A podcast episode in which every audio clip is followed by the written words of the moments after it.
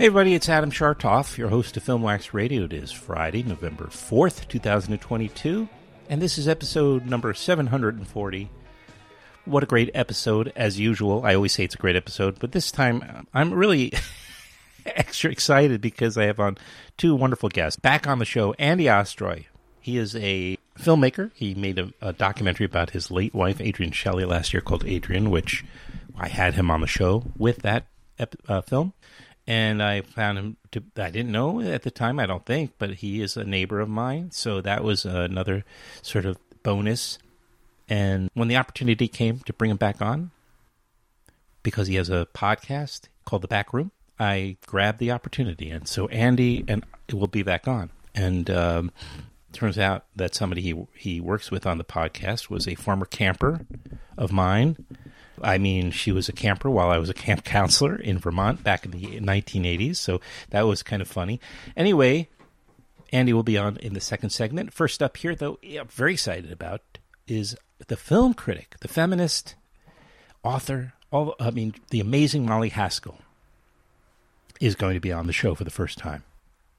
Turner Classic Movies announced its series Reframed will return for a second year, focusing on films that shaped our culture, beginning tomorrow, Saturday, November 5th, with I Am a Fugitive from a Chain Gang, which came out in 1932. TCM host Ben Mankiewicz will introduce the movies with help from various film historians, including Donald Bogle, filmmaker Kimberly Pierce, screenwriter Larry Karaszewski, and my guest today, film critic Molly Haskell.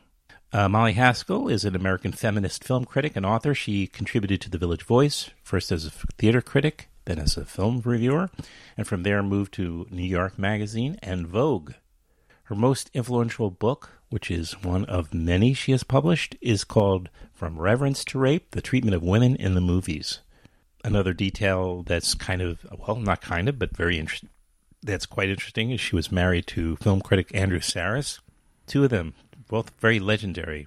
He passed away in 2012. Molly is still a powerhouse. I wasn't sure what to expect. Some film critics tend to be inside their heads a lot. I don't relate to that type of film critic. I might have even had one or two on my show. They're not exactly the most gratifying conversations I've had.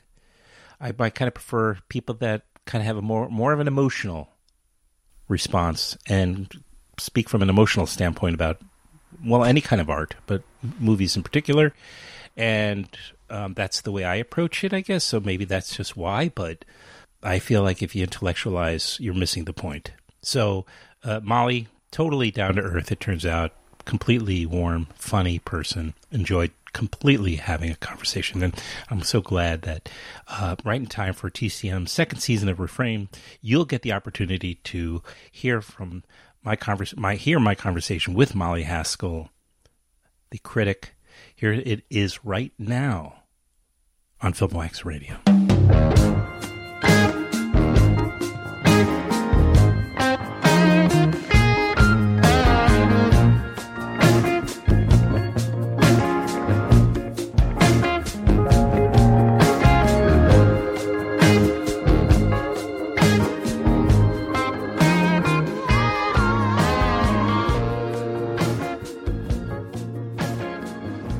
Are you? Nice to meet you. I'm good. Nice to meet you. It was a little confusion about the time, but we finally connected. Oh, yeah. Well, thank you for accommodating my time. And it was like one of these things where I had to figure out, am I going to do this before I go to work, or will I do this Where are you? Work? Where are you? I'm now in the Hudson Valley. So you're on the same time as me. Yeah. And where are you? In New York City. Okay. Very good. Yeah, no, I left. I moved a little north of the city a little while back. And landed here in this radio station. It's a bit of a I'm sure it's like it could be a film's Frank Capra type of film story, you know. Small town, big town boy goes to small town.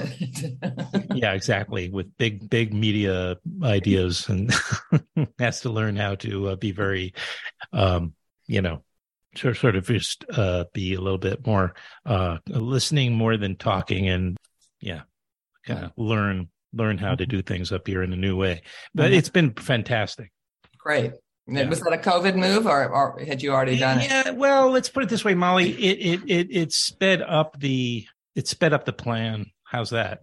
Okay. Accelerated. Okay. Got it. Right. The schedule a little bit, because I was planning on doing it after my son graduated high school, which would have been this past spring, but it kind of just moved my date up, and it turned out it was a good thing. So we, everybody adapted. So good. That's good. Good news. Yeah. How are you and your family, and how have you? Well, died? I'm a family of one, so I'm just surviving. No, I'm doing fine. In fact, I'm the only person I know that hadn't gotten COVID yet. Wow, probably will at some point. Yeah, and I come back into the city. I spend the summer on Long Island, and then I'm back here, and I'm just so glad to be back in the city. Somehow, I love New York this time of year. So.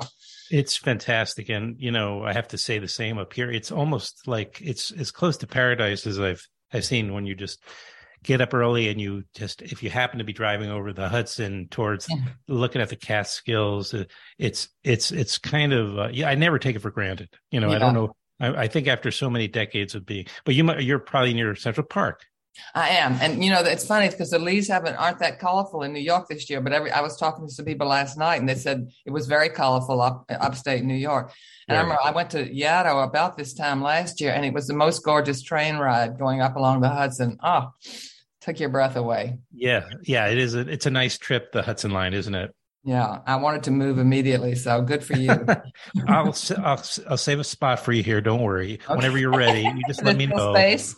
Okay. For sure, we'll get the. It's not so. I mean, a lot of people came up here. I wasn't the first. I know. I went to Long Island too. People went out. Usually there were summer people, and they've stayed out there. So it's really a change in people's lives. Yeah. Yeah. And I went to Bard for a while when I was up, so I was already very familiar. And then there's actually a nifty film festival I just went to this past week, right in my county, Columbia County, where Peter Biskind, I know about that. Yeah, it looks like a really good one. Yeah, it really is. We saw Larry Kardish too. I'm sure you know well. The two of them founded this festival. I believe they were the founders, and we saw The Whale, the new Darren Aronofsky film, which. I don't know if you've had a chance to see that one. I haven't. You're ahead of me on that one. Well, I think you'll like it. And even those maybe who roll their eyes a little bit because of the Darren Aronofsky's very stylized manner of making films. But in this one, he actually, there's some of that at moments, but it's really his most, I felt, emotionally connective film yet. Maybe yeah. So it's an exciting thing to watch. I think you'll like it. Good. There are a lot of good movies. I just saw about 10 films at the New York Film Festival, and I sort of selected them ahead of time, but I loved every one of them. I thought they were fantastic, and a lot of great, women directors now are really coming into their own. So that was exciting. Who comes to mind? I know, of course, you have something of a feminist streak in your... Well, I do, but I'm not going to promote women directors unless they deserve it in my own mind. Sure. But like Joanna Hogg is sort of established, but I like her film very much. Mia Hansen Love is sort of established, and I loved her film. And there's a Black Senegalese filmmaker, Alice Diop, whose I've heard of her. Sure. Film is St. Omer. I looked into some of her others. There's some documentaries she made on Mubi, and she's incredibly talented in this film. And a lot of the films have this kind of stealth rhythm where they don't fill you in the beginning. I don't know if it's sort of a female thing. I think it a little bit is. This is kind of withholding information. After Sun is like that too. A beautiful film by this new Scottish woman filmmaker. And, there's just a dozen, and they're also a lot about the sort of what women of ambition have to do, all the disconnect between, say, a woman growing up in Senegal and then going to Paris and being educated in Paris, and what that does to, the sort of divided sensibility of that. Really interesting. Yeah, and then in terms of like structure of films, there's such a now 100 plus years of cinema to lean on, and that most people grow up with so much cinema or storytelling on the screen anyway, that you don't have to necessarily. People kind of figure out where they are a lot faster than they used to. They do that. Well, they're used to that. They're sort of more comfortable with that kind of ambiguity than they used to be. They don't need to be held by the hand. And that's one of the things I loved about the Alice Diop. She could have made it this sort of polemic, this ideological film hammering away at the fact that this Black woman couldn't assimilate in Paris, but she doesn't do that. She sort of lets you come to it and see the complexities of it. And there are no real villains in it. You know, that's what's really interesting. And another film like that sort of sneaks up on you is Kelly Reichardt's Showing Up, about an artist somewhere in upstate New York, played by Kelly Richard. And you just don't know, played by Michelle Williams, sorry. And you don't know quite where that's going either. And it becomes a really fascinating study of the sort of both competitiveness and camaraderie among these artists in their working day.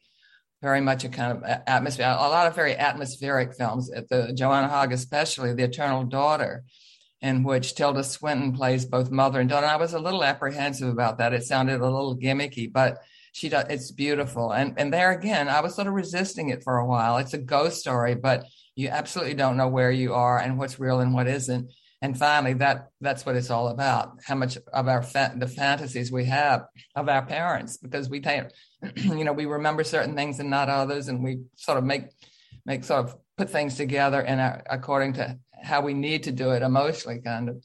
Well, a couple of those filmmakers you mentioned have been on this podcast actually over the years. So, and I believe Kelly shoots around this area is my guess, where I am, because I know she also, I don't know if she's still teaching at Bard, but she was over the years. She was teaching film up there. Well, it looks like that area. I mean, it looked to me like that, one of those places where the Times advertises, where you want to get to a little village that's not New York, you know, vibrant arts community. So, yeah, there's a lot of that here, which is the only reason I can live in this area. Yeah, because, well, and good coffee too, I presume. Exactly. Yeah. That's exactly right.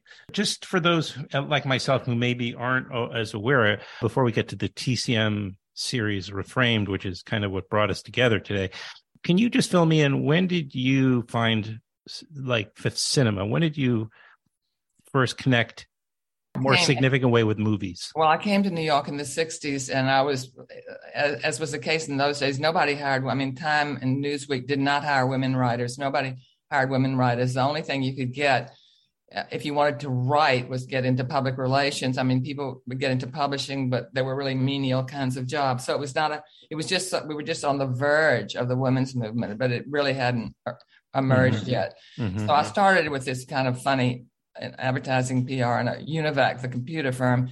And then I got the sort of gift of my life, which was through somebody knew somebody at a place called the French Film Office. It was the U.S. arm of the French film industry, and it promoted French films in this country. And I came in. There was just a small office of four of us, and I was bilingual, so I wrote a newsletter that was sent to the critics about French cinema, and then I would interpret. When it was the height of the Nouvelle Vague, when Godard and Truffaut and Chabrol would come, and Jean-Louis Trintignant.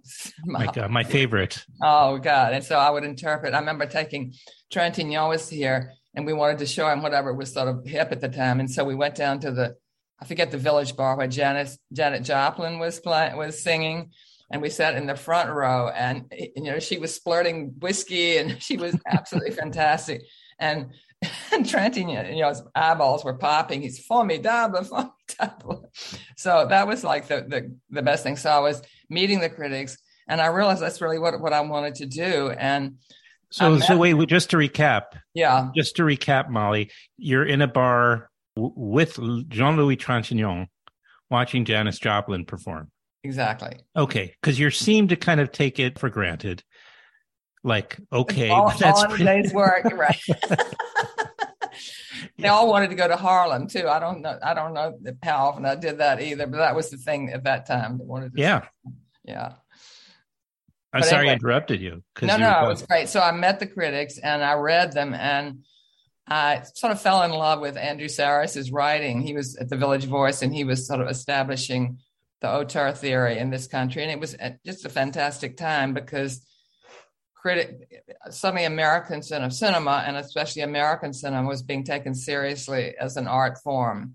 And it was a smaller world. And everybody was seeing and writing the same films, reading the same critics all across the country. Right. And there's this sort of conversation going on, sometimes very acerbic, because it was very personal. It's political, but also personal. The films you loved, and you didn't want nobody could sort of trample on your own. They were sort of part of your. It was almost a religious fervor, I think, because I guess my own film love began. Well, I grew up in Richmond, where I just saw the usual Hollywood movies, but there was an art theater, as there was in most cities at the time, and I saw this Henri-Georges Clouzot film. Anyway. Yes, of course. You saw Diabolique. Diabolique, which I know had an impact on you. Yeah. It had a huge impact on me, both as a film and as for the Frenchness of it. So that was one of the things that inspired me to go to France. And when I was in Paris, it happened actually that Andrew Sarris was there at the same time, but we didn't know each other. We didn't meet till 1966. This was 62. Mm-hmm. And we were sort of probably going to the same films in the same theaters. And, you know, they would show, because of the French love of cinema, they didn't make distinctions between, you know, they embraced the work of Hollywood directors like John Ford and Howard Hawks and Samuel Fuller. And they didn't have this sort of middlebrow snobbery. It was all art to them. And so that's what you could get an education that just sort of covered the waterfront of film genres. And then when I got back, I got the first one job and then the job at the French Film Office.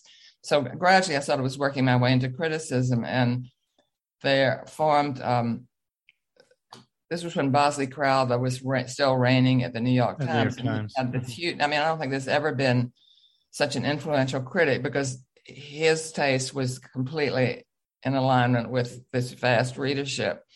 And he was he was stodgy. He was sort of he had been there for, 20 some years. I have the dates, but I can't remember. So, and he was getting old, and new things were coming. And, you know, this famous story about how he sort of missed the boat on Bonnie and Clyde. And anyway, he was eased out. But in the meantime, this group of critics, including Andrew and Pauline Kael at the New Yorker, and the Time, Dick Schickel, Joe Morgenstern, who's still writing now for the Wall Street Journal, Hollis Albert. There was a whole bunch of them, from this National Society of Film Critics. And their idea was to somehow counter the influence of Bosley Crowther by endorsing independent films or foreign films that he would miss the boat on. And they would do this by somehow they would give the distributor their endorsement, and it would appear in an ad or whatever. And I went to the group once with Andrew just to sit in on it. Sure. And at that group, they said, we have to vote. You know, we're a real group now, official now. We have to have a chairman. And so they voted in. It was Stanley Kaufman. And Stanley Kaufman said, well, the first thing, my first business is I want to know what Molly Haskell is doing here. You know, because I was the only non-critic. I mean, I had written a review in Cahiers du Cinéma in English, and maybe something in a magazine here and there, but I certainly wasn't an established critic. And everybody sort of gasped. And I thought, well, now I really have to become a critic. Fired me up. Anyway, Eventually I did become a member of the group and was in it for a while. And it was a sight of some stormy meetings and arguments, but it was exciting and fun. I'm trying to write about it now in a memoir, so I'll save some of it for that. That's great. We got a little scoop here, though. Yeah, that's right. Thank you for that. Yeah. We'll have to have you back on after that. You were the first to hear. Thank you, Molly. We'll have to have you back on for that. Well, that's an incentive to get it done. Okay. Okay, last thing that then I want to ask you, because you brought up Jean-Louis. I always ask people, now I don't always ask them, I'm lying, but I mean to always ask people, Catherine Deneuve or Jeanne Moreau, which camp do you fall under? Oh, well, that's as if you have to make a choice. It's a really tough decision to make. I mean, I guess I'd have to go with Jeanne Moreau because one of the ways I got this job at the French Film Office, they had to test my writing. So I didn't know it, but the woman who I succeeded, the reason I got the job was open was because this woman, Helen Scott, who was a great big Brooklyn communist film person, and she was great friends with François Truffaut. In fact, when Truffaut came to do the book of him interviewing Hitchcock, Helen was the translator. She was the one that was sat between them. And she was leaving to help Truffaut with his first English language film, Fahrenheit 451. Right. So the job was open. So I had to get it. I had to audition by writing something. They just said, write about some French film. So I wrote about Jules and Jim. I mean, not knowing that anything about the Truffaut connection or anything. So that was, I sort of hit the jackpot on that. And I loved Jeanne Moreau in that. I have to say, I met them both at different times, and they were both prima donnas in their own way. So I don't have personal affection, but I have tremendous admiration for both of them. Absolutely, for both of them. Yeah. Nicely put, nicely. And I we're in the same camp there. Okay, good. That's the correct answer. Okay. So what was the test? You would have passed either way. That's Well, so tell me how you got all caught up with TCM then, because this will lead us into this conversation about what they're trying to do. A long time ago, when I did some programs with Robert Osborne, who I adored, and with him. R.I.P. Yeah, so we did, I forget what this, it was a series of films you can't miss or something, and I went down to Atlanta, and I think everything was done in Atlanta then.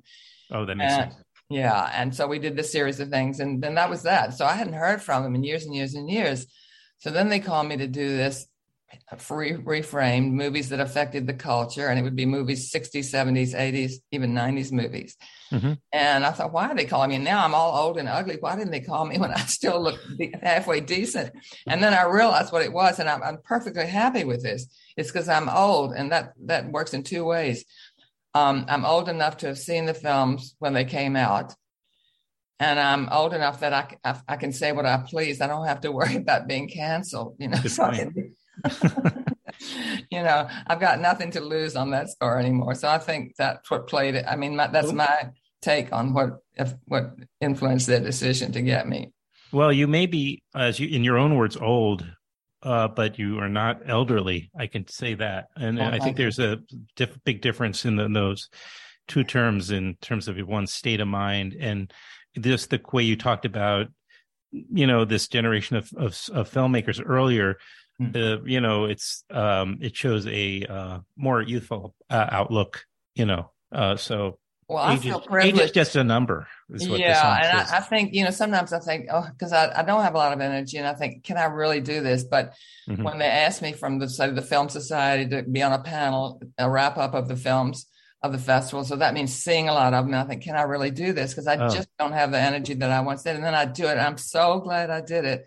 Nice. And I'm so happy to be still in the film world and thinking about it. And of course, I always love seeing older films and sort of rethinking what it meant at the time and what it means now and so forth. So that's right. And that's what Reframed is trying to do. Exactly. They're giving a context to and describing the impact of film. So season one was it a while ago? Are you saying that Robert was part of the first season of Reframed, or was that more recently? I'm not familiar with an earlier version. Oh, I thought this was the second go round with Reframed. Maybe it is. I just I missed it if it is. No big deal. And it starts November 5th, and there's 16 films in the series. It says a second year, so maybe... Oh, well, I'll have to go back. Okay, focusing on films that shaped our culture, from I Am a Fugitive from a Chain Gang, which was from 1932, through very recent. I think the most recent film is from 2005 or 6, An Inconvenient Truth, right? Is that the Al Gore movie? Anyway... Yeah. I don't remember. The Brokeback Mountain is 2005. Yes. And then the last one is An Inconvenient Truth. Oh, I didn't know that. I didn't have that on my list. Okay. Anyway, spurred funding for climate. Or yes, that's so. It's all how cinema over the years has impacted the culture, at least here in the States. So that's the. So were you assigned certain films from those 16? Is that how it works? Yeah, they selected them and assigned them to the four of us. And so, do you know which? I guess Brokeback is one of them. No, it's not. Oh. Mine are earlier on. So what I'm doing are Boys in the Band. That's a good one. The China Syndrome, Children of a Lesser God, and Philadelphia. Oh, they're in a row. So it's a particular. I guess so. I've seen all four of those, it turns out. Good for you. I think they're all pretty familiar, which is good. I mean, people, I think. Who directed Boys in the Band? That wasn't Sidney Lumet, was it? Who was that? No, it was William Friedkin. He did a really good job of it, too. Yeah. Of course. I have to rephrase. Isn't The Boys in the Band directed by William Friedkin? No fair. You can't. Well, given the time, even for him, I mean, I think for a young director, that was pretty, I don't know, brave is the right word, but certainly not. It was. I mean, it was a really controversial film. It was really, I mean, it's true that Midnight Cowboy had won the Oscar to the shock and surprise of everybody the year before. Yeah. So, I mean, there was a gay character, but still, this was. Bob Balaban's character in it. But. Yeah. But I guess repressed. Joe Buck was a repressed homosexual, at least that's, but it was so much more subtle compared to the Boys in the Band. Every character just about is very flamboyant and. Well, of course, it came from Mark Crowley's play, which is very theatrical, and Friedkin preserves the theatricality and the acerbic dialogue. That's all insult humor and all that. But I think one of the things about it, I think there's certain things that make controversial or potentially upsetting films acceptable. Is one of them is it's a form that people understand. I mean, first of all, there's this idea of you getting a group of people together and fueling them with liquor, and these truths come out. So that, I mean, you have that in and also Who's Afraid of Virginia Woolf too. Who's Afraid of Virginia Woolf and the Albee, and so you have that here, and it's very witty and very sharp. But what's fascinating about it, and I know some gays really like it and some don't, and younger gays maybe don't even get it. I mean, I'll tell you some interesting reactions along that line, but it was really very much of its time, because this was before Stonewall was just happening. It was way pre-AIDS, pre-activism just beginning. You know, they use the word homosexual. The word gay does not appear anywhere in it. That hasn't come into currency yet. So it's really the era of the sort of self-hating homosexual, and that makes us uncomfortable to some extent. We sort of can't, was it really like that? But I think it was for a lot of gays at that time. Oh, very much so. Yeah. Yeah. So it was sort of a milestone. And I found a letter to the Times. Rex Reed had done a profile interview with Mort Crowley about the book and the film. And this one, I was even surprised the Times printed it. It was some woman writing how outraged, she hadn't even seen it, of course.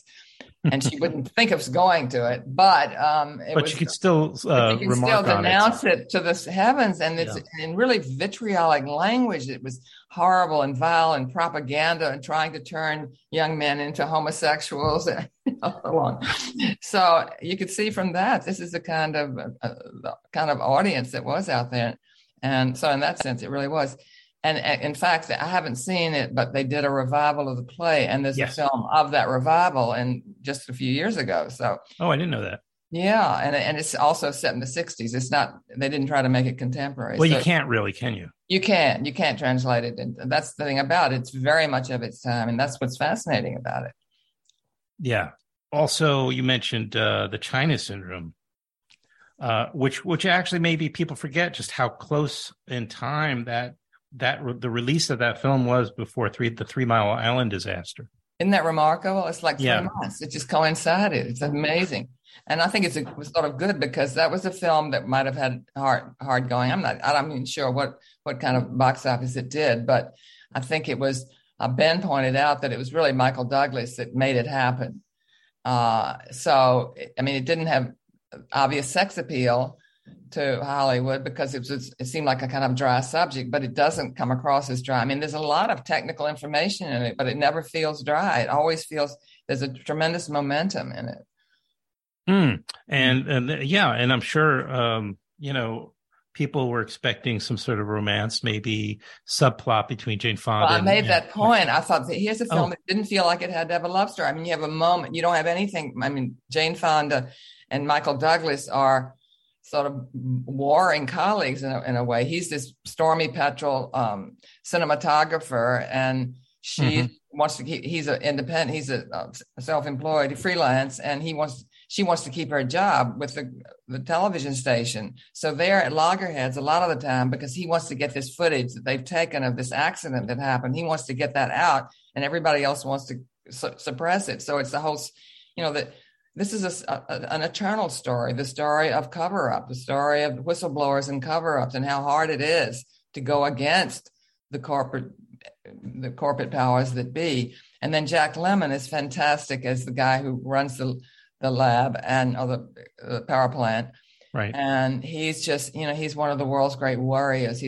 I said, because there's a moment where he and Jane Fonda meet. It's a lovely meeting in a bar where they sort of have this gingerly kind of conversation. He finally sort of feels that he can trust her, but it's all about the subject at hand, which is how to get this footage out.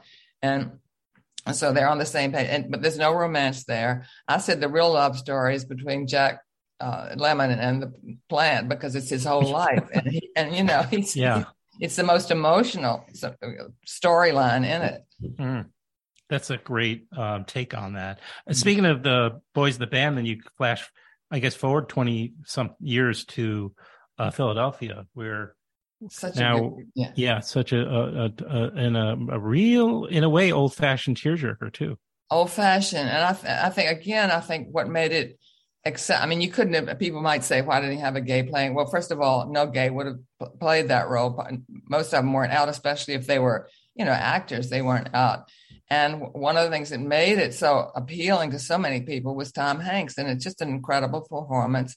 Jonathan Demme really knows how to make a great mainstream film. Denzel Washington, an early role, is fantastic as this lawyer. He's sort of an ambulance-chasing lawyer who gradually and a homophobe. I mean, he's this virulent homophobe. Yes. Well, and Jason Robards in one of maybe his last role. I'm not sure. I think just about, yeah, as the as a lawyer, head of the law firm. So yeah, all these great guys. And this wonderful Bruce Springsteen ballad that begins the film about Philadelphia, just heartbreaking. And it says something in it like, my clothes don't fit me no more. I mean, it's really upfront about, and then you see Hanks in an AIDS clinic, which is an actual AIDS clinic, because you see actual patients there. The film doesn't say that's what it is, but you kind of, I mean, even if you don't know it, it just feels so authentic and so kind of heartrending. So maybe if it didn't change Hollywood, it may have helped inch it along quite a bit, in terms of the impact of the film, and less of a stigma around homosexuality, around AIDS. I think it has to. You have to think it did. I mean, there's no way of evaluating it. With Tom Hanks, which is America's sweetheart, or America's. Yeah. He's like the Jimmy Stewart of his time, kind of. Yeah, yeah. It would have been interesting to see Jimmy Stewart in that role. Oh my God! Wait, that's a bridge too far. I think. Go ahead. Yeah, I'm sorry. I just thought of one thing I was going to say, which I said about the China Syndrome. Speaking of the old stars, every time I saw Jane Fonda and Michael Douglas, I kept thinking of. Oh right. Of their parents and how they could have played the two roles, Henry Fonda. I didn't think of that, but that's right. Yeah, I mean, they really could have played those two roles. Yeah, so it's right. That's an amazing. I'm surprised that never occurred to me that they were both the sons of maybe the biggest stars in Hollywood. They're the biggest stars ever. Yeah, amazing. And I did skip over Children of a Lesser God, but which I appreciated because it was also not so. It just was. I don't know it. It comes from another adaptation, by the way, from another play. We talked about The Boys in the Band. This is another adaptation. I remember seeing Children of a Lesser God on Broadway in high school. Oh, really? Uh-huh. Yeah, I grew up in New York. It was fairly austere, wasn't it? Yeah, I guess so. I'm trying to think of who it was, who was in it. And I can't remember. Well, the actress, I can't remember her name either. But Marlene Matlin, she was in it, right? No. Yeah. But I don't think so. I was a woman, an actress, a deaf actress. No, wait a minute. You might be right. Yeah. It was a deaf actress who inspired. They used she had never done a film, but they took her from the Broadway play, and that was her first real role on screen. So wait a minute. I'm not sure about that because the woman who, I can look for my notes, but the woman who was I can't even remember the name of the playwright right now. Do you have that in front of you? Actually, no. Okay, I've got it. Yeah, go to your notes. That's fine. Mark Medoff, of course. So Phyllis Frelick was a deaf actress who approached him and said, there are no parts for deaf actresses. Why don't you write one? So he did, in consultation with her and her husband, Robert Steinberg, who were the models for it. So I know that somebody spotted some really good actor, I forget who, Ben could tell you, spotted Marlee Matlin in a play in Chicago. I see. And said, you've got to get her. So I think you're probably right that she was in the play as well as the movie. I'm not sure, but definitely the movie was a breakout role for her. Yeah, and it was good to see. She was in the movie 2 years ago. Yes. Hoda as the mother. Yeah, I was about to bring that up. We're thinking, you and I, Molly, we should do our own. Yeah, we should. You should be doing one of these shows, by the way, a podcast, because I just get so much. Still, like an amazing. First of all, you're a font, of course, of experience and knowledge around film. You have such a context of all the, almost like the majority of modern cinema, under your belt, but also just your enthusiasm and still shines through. I mean, it's terrific, but, just to remind people, TCM Reframed begins November 5th. And then I would imagine probably, I don't know how frequently they're showing the films.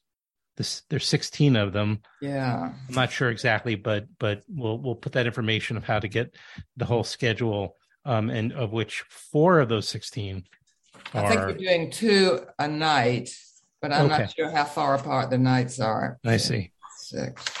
And Kimberly Pierce is another person who's going to be talking about Larry Karaszewski. I hope I pronounced his name, I believe the screenwriter. And Donald Bogle and yourself will be all presenting films and talking to Ben, right, putting the films in context, and how they impacted the culture when they came out. Fantastic. And you got, again, a new book coming out. Well, I'm sorry, you shouldn't say it that. You're working on a new, right? Maybe what would be wonderful is when you are done with that sometime, in the next year or so, too. I don't know how long it takes you to write, but maybe you can come back on and we can talk about that. That would be great fun. I'd love to do that. Me too. Okay. I'm so glad we met. Me too. Well, thank you. I'll look forward to our next conversation. Me too. Thank you. Thank you very much. All great talking to you. You too. Bye-bye. Have a great weekend. Thank you. You too. Get some coffee. I will. And enjoy the foliage. Yeah. Bye-bye. Bye now.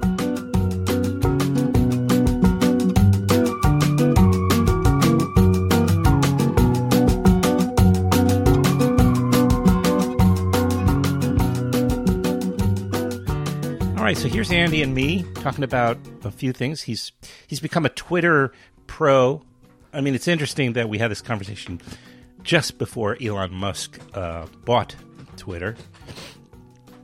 We'll see how that goes. Maybe I'll ask Andy to come back on for a part 2 if he's open to it, because I would like to know, after he's built up, meaning Andy has built up this enormous following, which is even a surprise to him how that happened, how that is working out with this new stage, I guess you'd call it, of this social media platform we call Twitter. And he's also a podcaster, and he has on wonderful guests, and we're going to talk about it. I could bring it all up, but there's really no point because right now we're going to talk to Andy Ostroy about his podcast called The Back Room, which he does just down the road from where I live.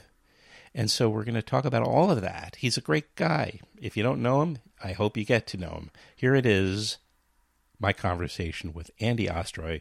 You'll find only here on FilmWax Radio.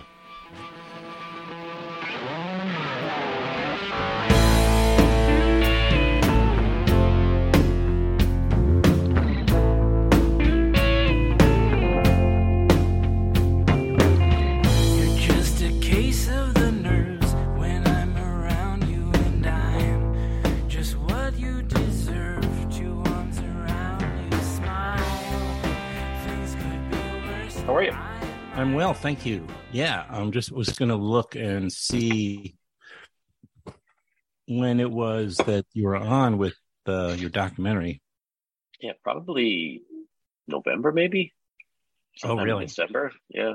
So it's almost a full year. That's cool. Almost a year, yeah. It's crazy. And it's a crazy small world story we have with Jen. Yeah, very much. Although I have to say, you seemed startled. You were like, hey, how do you know this? I was, a little bit, because I thought, oh, maybe I was your counselor. Yeah. It's happened, you know. Do you know Jake Perlin by any chance? No. Have you been to the Metrograph? Or he used to be a programmer at BAM. I mean, he's kind of like down in the cities, well, pretty known in the film world, I guess, because he was a programmer for years with BAM, and then he was one of the people that opened the Metrograph down in Lower Manhattan. Oh, okay. Yeah, no, the name sounds vaguely familiar, but yeah, well, he does have that kind of name as well. I mean, so anyway, so one day I was going to some film event. This is many years ago now, and he goes, "Are you Adam Shartoff?" And I'm like, "Yeah." And he goes, "Oh, you were my camp counselors."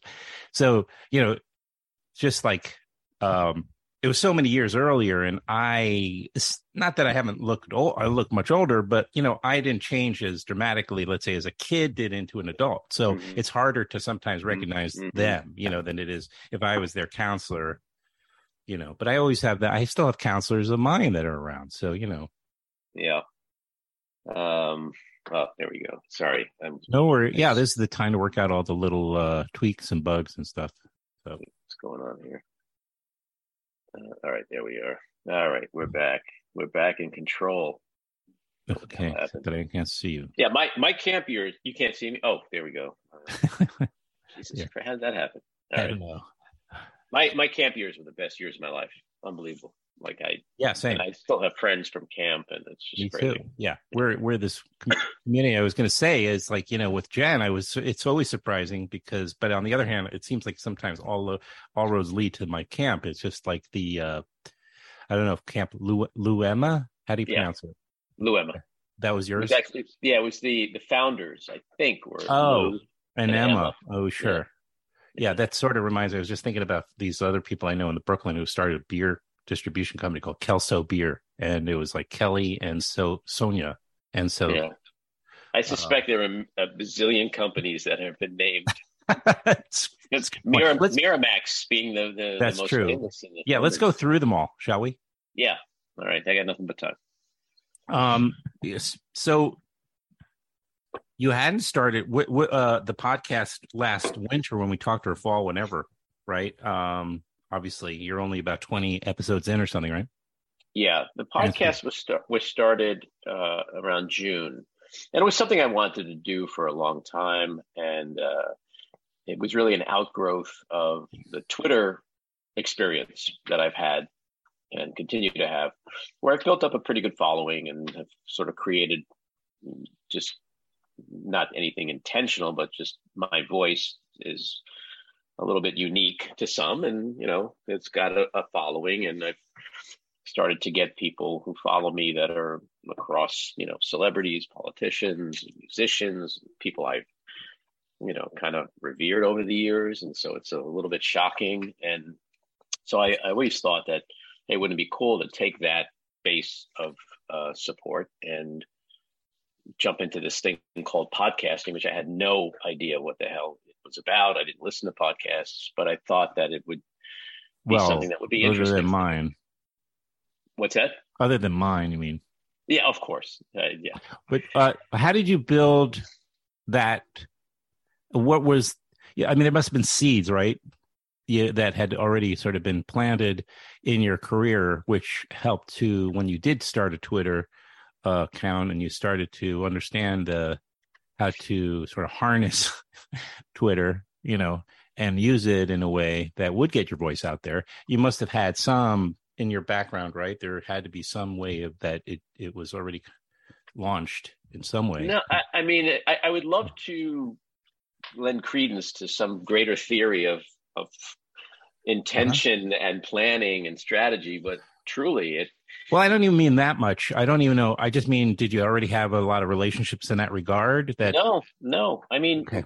It started when politics really started to annoy me and get really ugly. And, you know, the simplest explanation I give is like when you walk down the street, you see somebody just yelling to themselves, right? And you think they're crazy. Well, if you do the same thing on Twitter, you know, you're an influencer, you know, and that's really how simple it is. It's like you start with nothing and you just start walking down the Twitter street, yelling and spewing your opinions.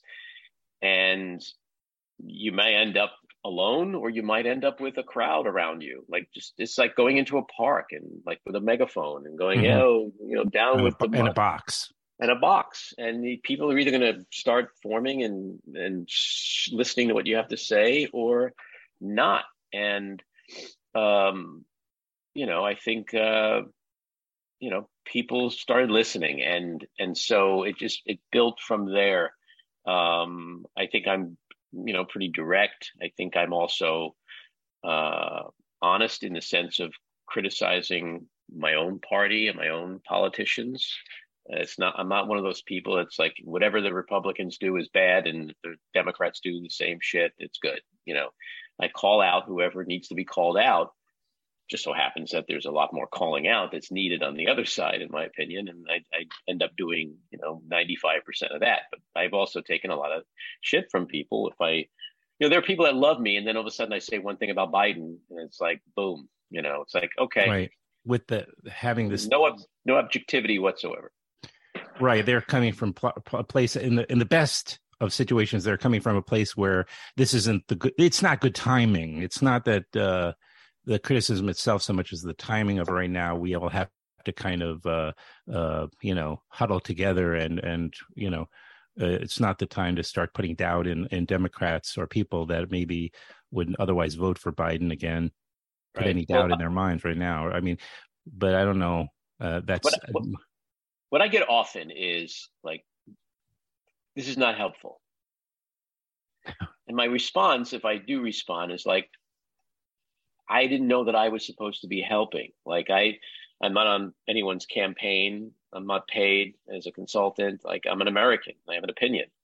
And my opinion happens to be that if someone doesn't serve me well, I talk about that. And if they happen to have a D after their name, so be it. I think we live in this world of tribalism where, like, you know, everything the other guy does is bad, whatever your guy does is good. That's really dangerous. And at the end of the day, you as a voter, as an American, as a taxpayer, if that's your philosophy, you're not getting served. That does not serve your interests. So I'm not in a cult. I'm not on a team. You know, I vote for people, and if they let me down, I you know, that's what will happen in my tweets. You know, they'll see that disappointment. And so over the years, that kind of built, and they got to a point of like, wow, I could maybe use this base of support now to start a podcast. And that's really the simple explanation. Do you remember, getting back to Twitter for a moment, though, but do you remember around when it was or what it was that you were maybe tweeting about that sort of caught? Was there, because a lot of people there's a lot of people, it turns out, that are tweeting about politics, and right. some of their voices go unheard, and others, it's sort of, they do, people do, you know, obviously connect to it, you know.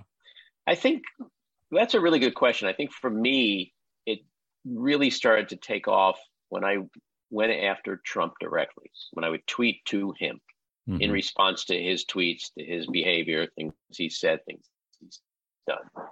And I remember people would say to me, friends even, whatever, people would say to me, like, what are you doing? No one listens to you. No one. Trump doesn't hear what you say. Like, nobody cares in the Trump family. But you know what? Guess what? Donald Trump, Eric Trump, Don Jr., and Ivanka, they all blocked me. They did. So someone was listening. Michael Cohen blocked me, you know.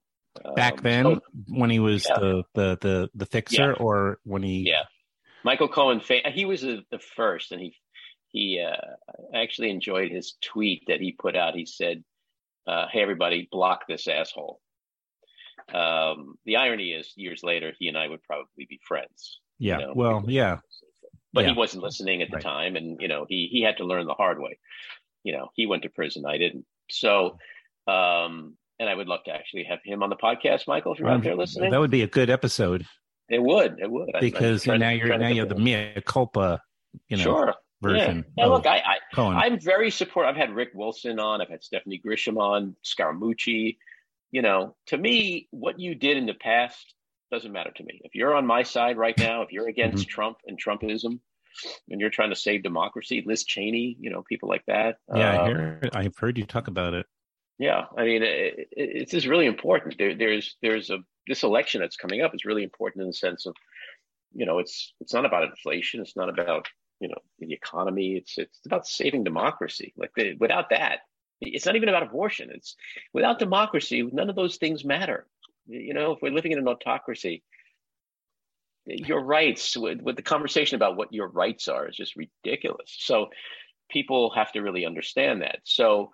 But, you know, that's where it started to really move from, you know, when the needle moved for me was when I really went after Trump. And I had people that would start messaging me saying, you're saying exactly what I'm feeling and thinking. I just don't know how to put words to it. So it's like it was kind of an honor and a little scary at the same time to sort of think that, like, I now have this reason. What used to just be me, you know, venting like a crazy man.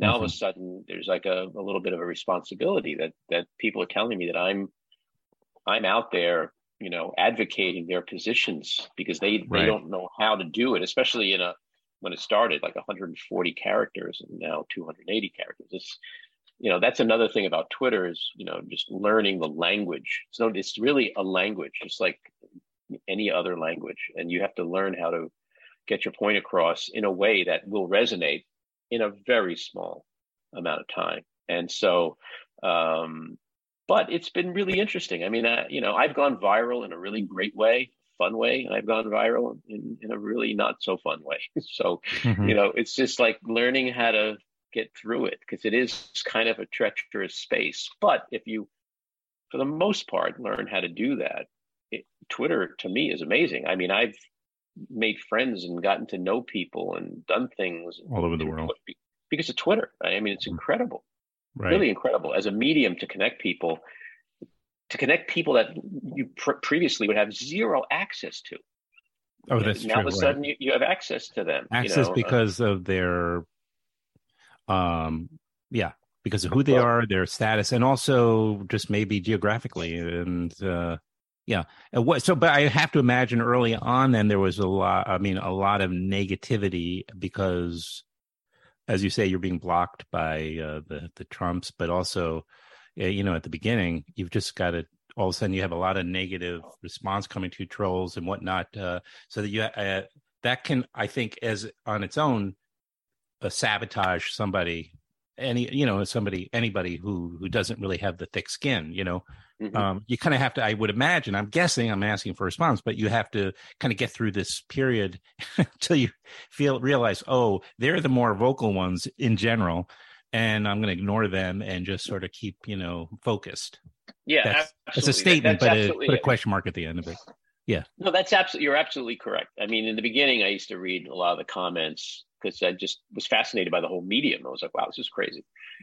And then I realized there's just some crazy people on Twitter and you just can't, you know. The thing about Twitter, too, is when you have a blue check mark, which means you're a verified user, for whatever, you know, reason, however they, you know. But you can filter out the crazies for the most part by just staying in that blue check space. So if I do want to read comments, I could read the verifieds only. Oh. So there's you're starting with a baseline of, you know, you can assume that people are reasonable, rational. They may differ in opinion, and I bantered with a couple of people. Yeah. They behave. They stay within the lanes of civility and respect and all that.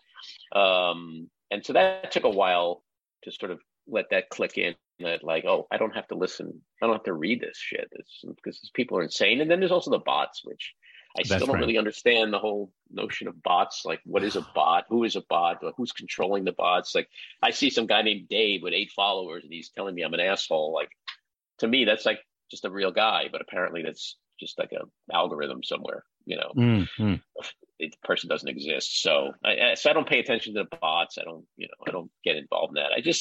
I use it for the value that it presents. And again, it's just, it could be an incredible landscape if you know how to, you know, mow the lawn and, you know, yes.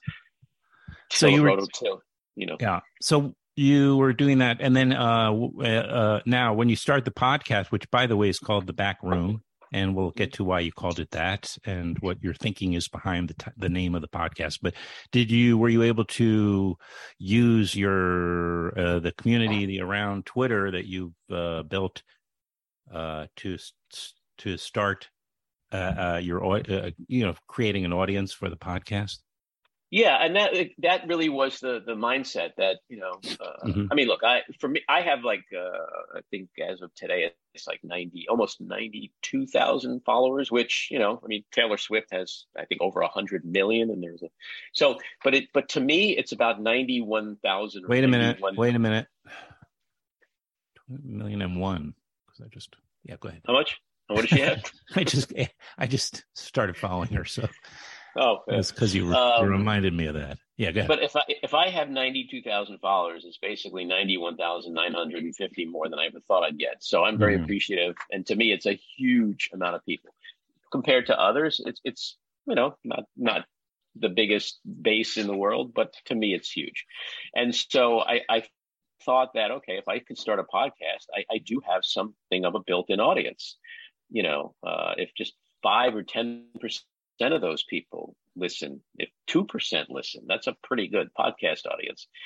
And then also the people that I met on Twitter, you know, could be potential guests, you know, aside from people I know in my non-Twitter life. And that's how it's gone pretty much since June, is that it's a mix of people from my personal life, work life, Twitter life. And, you know, the story of how I got to actually start it, you know, there's a an organization called it's a nonprofit called Radio Free Rhinecliff, and it's based upstate New York, and it's run by a guy named Eddie Rosenberg, and he does local radio shows, local podcast type shows. But it's basically like people in the community who come on, and like somebody does a show about therapy, someone does a show about cooking, and right. And it goes around the community. And so a friend of mine, this guy, Norm Magnuson, he has a weekly talk show, and my film, Adrienne, which people can still see on HBO Max, about my late wife, Adrienne Shelley. It was going to be playing at the local theater in town the following day. So Norm Upstate said, hey, would you like to come on my Upstate Films at Rhinebeck. Norm said, would you like to come on my my radio show the night before and promote the screening? And I was like, great. And so when I went in, and this dovetails into your question about the back room, it's literally a little room in the back of a store in Rhinecliff, New York. And I sat down, I did the interview with Norm, and then all of a sudden bells went off, and I started asking Maddie, are you looking for more shows? Are you looking for, can you do a podcast that's more national perhaps than just community based? And it was yes. And literally 2 months later, the first episode launched. But it is in the back room of a store called the Epicurean, owned by Patricia Wind, and so it's an interesting little setup. It's kind of like Mark Maron's garage, except with meat and cheese. Yeah. You know, I'm a neighbor, right? I mean, yes, you mentioned, yeah. So I work at a radio station in Red Hook.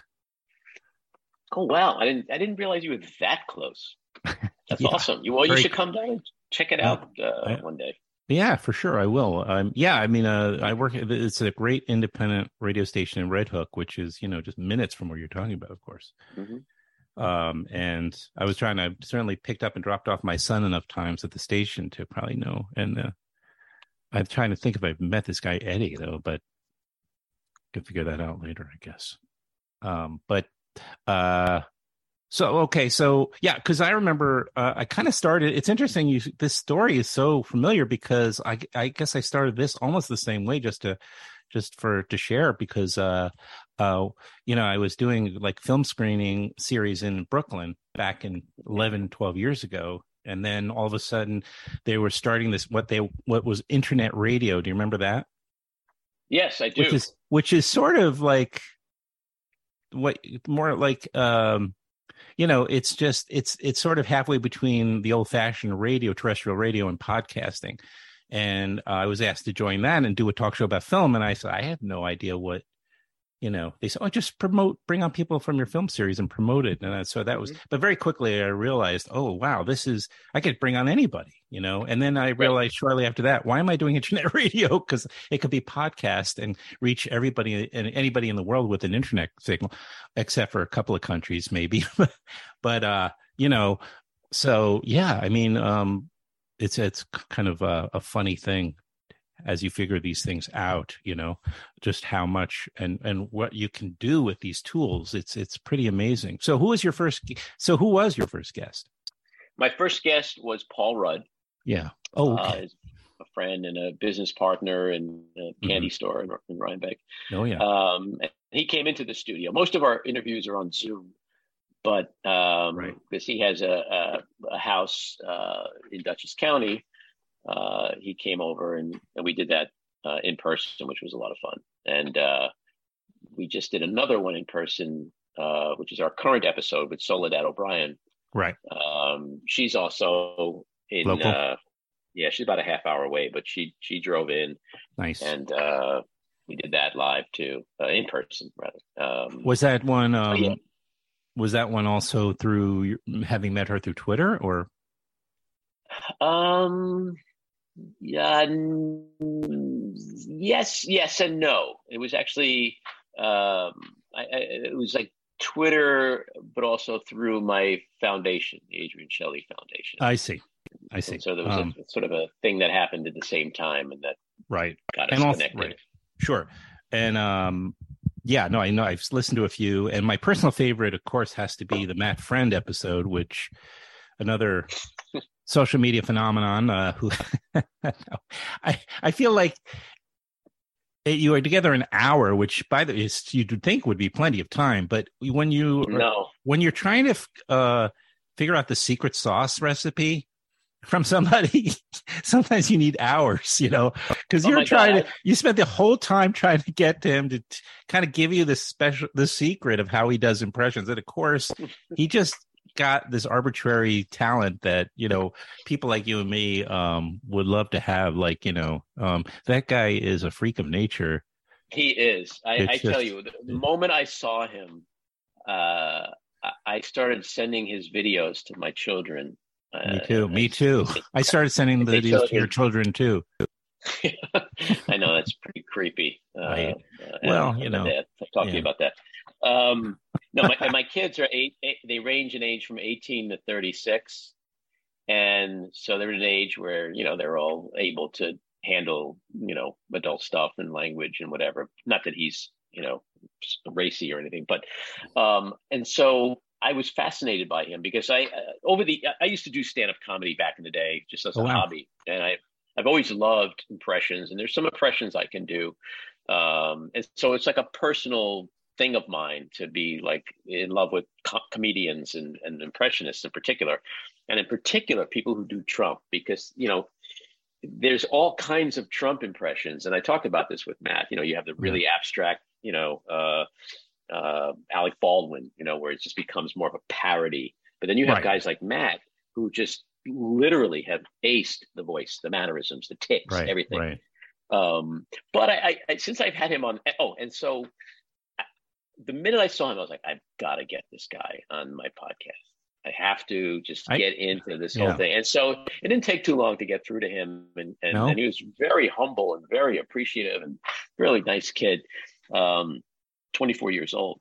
But since he's been on the pod, I've been watching his videos and really trying to study, like, okay, what is the secret to his Trump? And so there's certain things he does, which is very standard. Like whenever he does Trump, there's always like when he starts his impression, he stops, He looks to the side as if someone's there and he'd be like, excuse me, you're stupid, right. You're nasty. Yeah, that's his way in. That's part of every one of his, so like if he's like Trump's talking about Iran, Trump's talking about Obama, Trump's talking, there's a formula to his, so he has like, it's almost like, I'm a drummer, so it's almost like drumming. You have a beat and then you have fills, right? So his beat is often the same. And then he fills it with other stuff. And that's what makes it funny. Like yesterday, he posted something about, he posted a video of Trump commenting on the criticism of him threatening Jews. Mm-hmm. And as a Jew, I'm always interested in Jews being threatened. Not that I want Jews being threatened, but it's a concern of mine. Sure. Throughout history. And he's just so freaking funny. It is unbelievable. And I told that kid at the end of the interview, I was like, well, if I were you, I would just go sit every day, like for a half a day in Starbucks. Yeah, get the most out of this time. Yeah. Because 2 years from now, you're not going to be able to do that. Like, enjoy that anonymity now. Right. Unless you can do it in person. Up, yeah, but, sure. Yeah. So I think he's going to be huge. And I think I've been watching, since like the days of Frank Gorshin and Rich Little. And I mean, I'm old. Me too. Sure. Yeah, I tell you, I remember the copycats, right? I mean, this was a show, right, with impersonators back in the day. Yeah, but this guy, you and me were probably the only two people watch that show.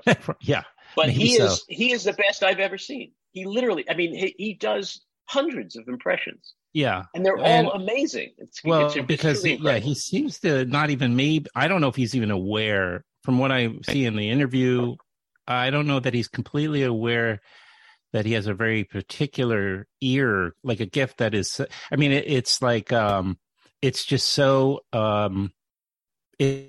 maybe it's so non-intellectual, so non-cerebral. So, like that he's able to tap, he can hear things that most people, maybe only dogs and, I don't know, could hear because, he can do so many different people. He just seems to, then there's I'm sure, of course, a lot of gaps, but come on.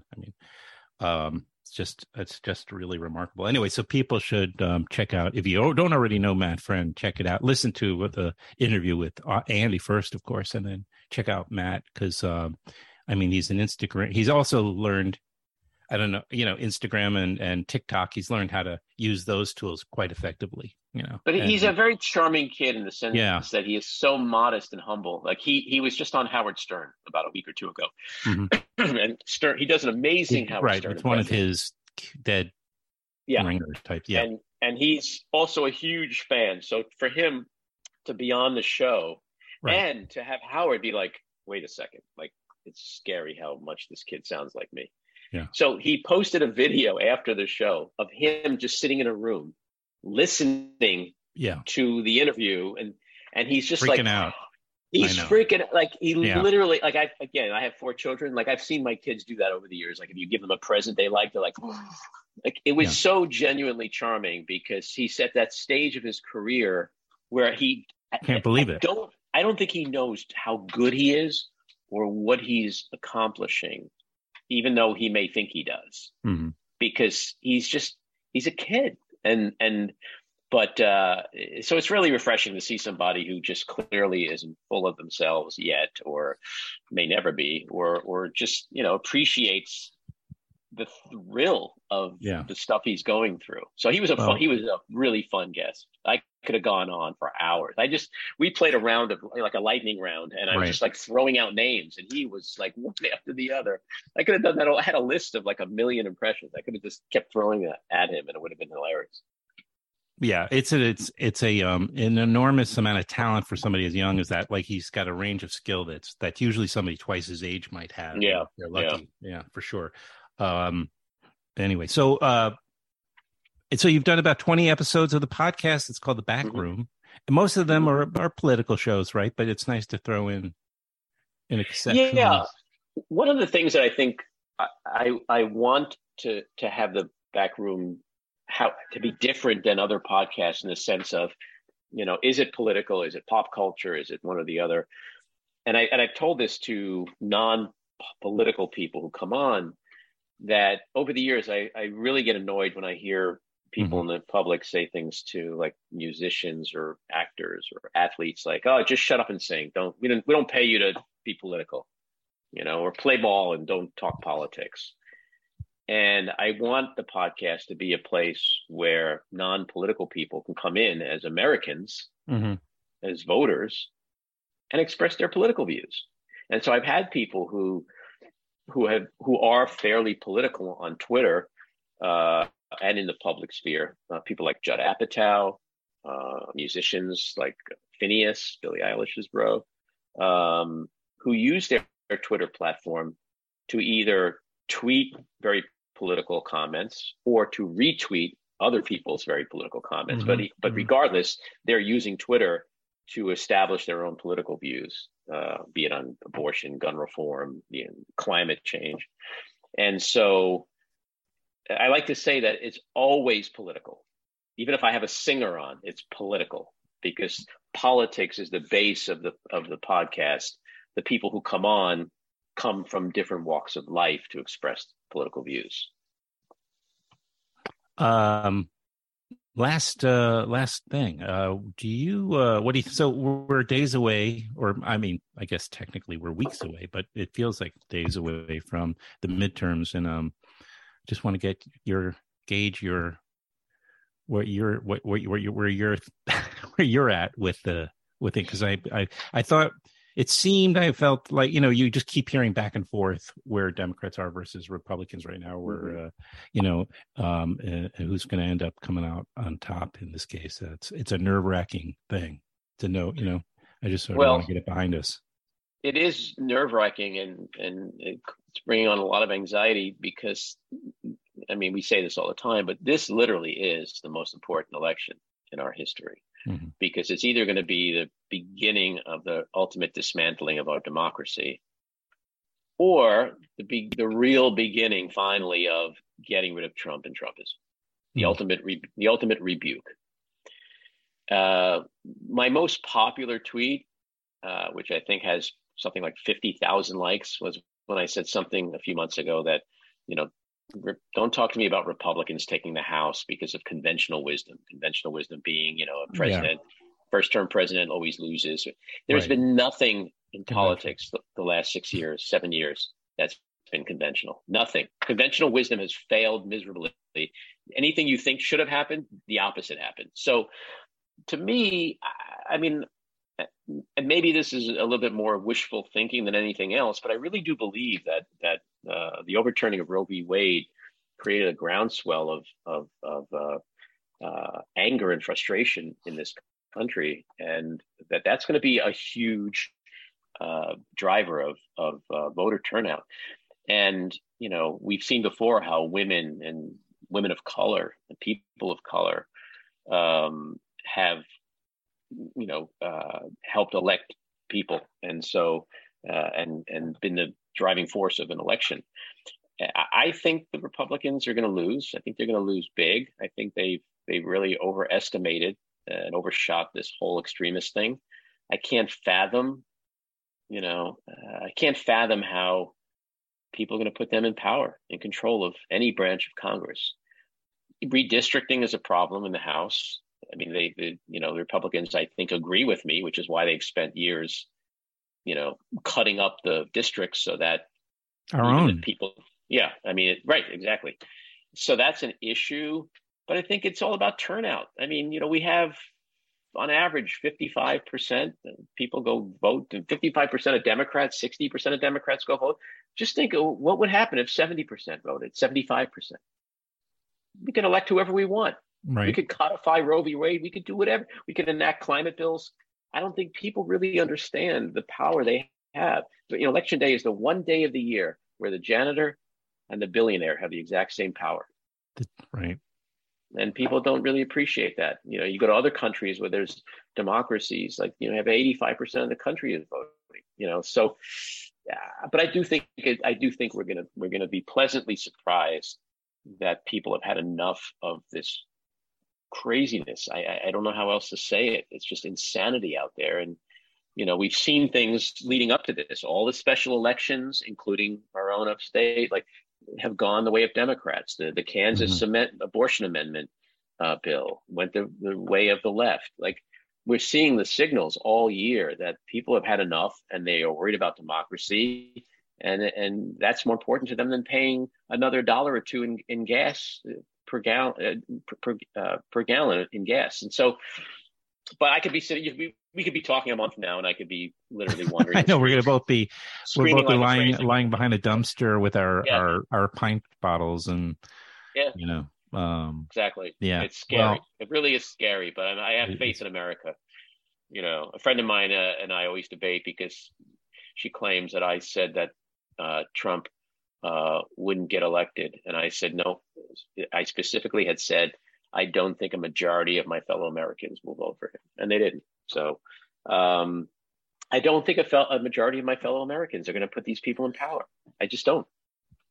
But you know, from your mouth, I've been wrong before. To America's ears, that's all I can say. Yeah, exactly. Well, thanks for. Well, I'm glad I can go into the day a little less, maybe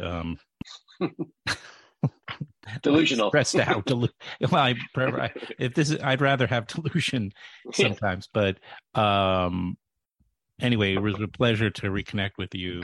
And likewise, the name of your podcast is called The Back Room. You can look for Andy on, of course, Twitter. We'll put the links and we'll put everything how to find you at the end there. And we should do it again soon. It would be really nice to keep in touch. Yes, thanks for having me. And hopefully we'll be toasting each other in a couple of weeks. Truly. Yeah. And if you're coming through, stop by. You can give you a tour of the radio station. Got to check it out. Yeah. Likewise. We should offline. We should maybe set something like that up. Okay. Nice. Yeah. Share. Thank you, Adam. Yeah, my pleasure. Thank you, Andy. It was great. Take care. You too. All right. Bye-bye. Thank you for listening. We'll be back next week with another episode of the show. Don't forget to check out our YouTube channel at youtube.com/FilmWax. This is Adam Shartoff signing off for another episode of Film Wax Radio. Take care of yourselves and the ones you love. Until next time.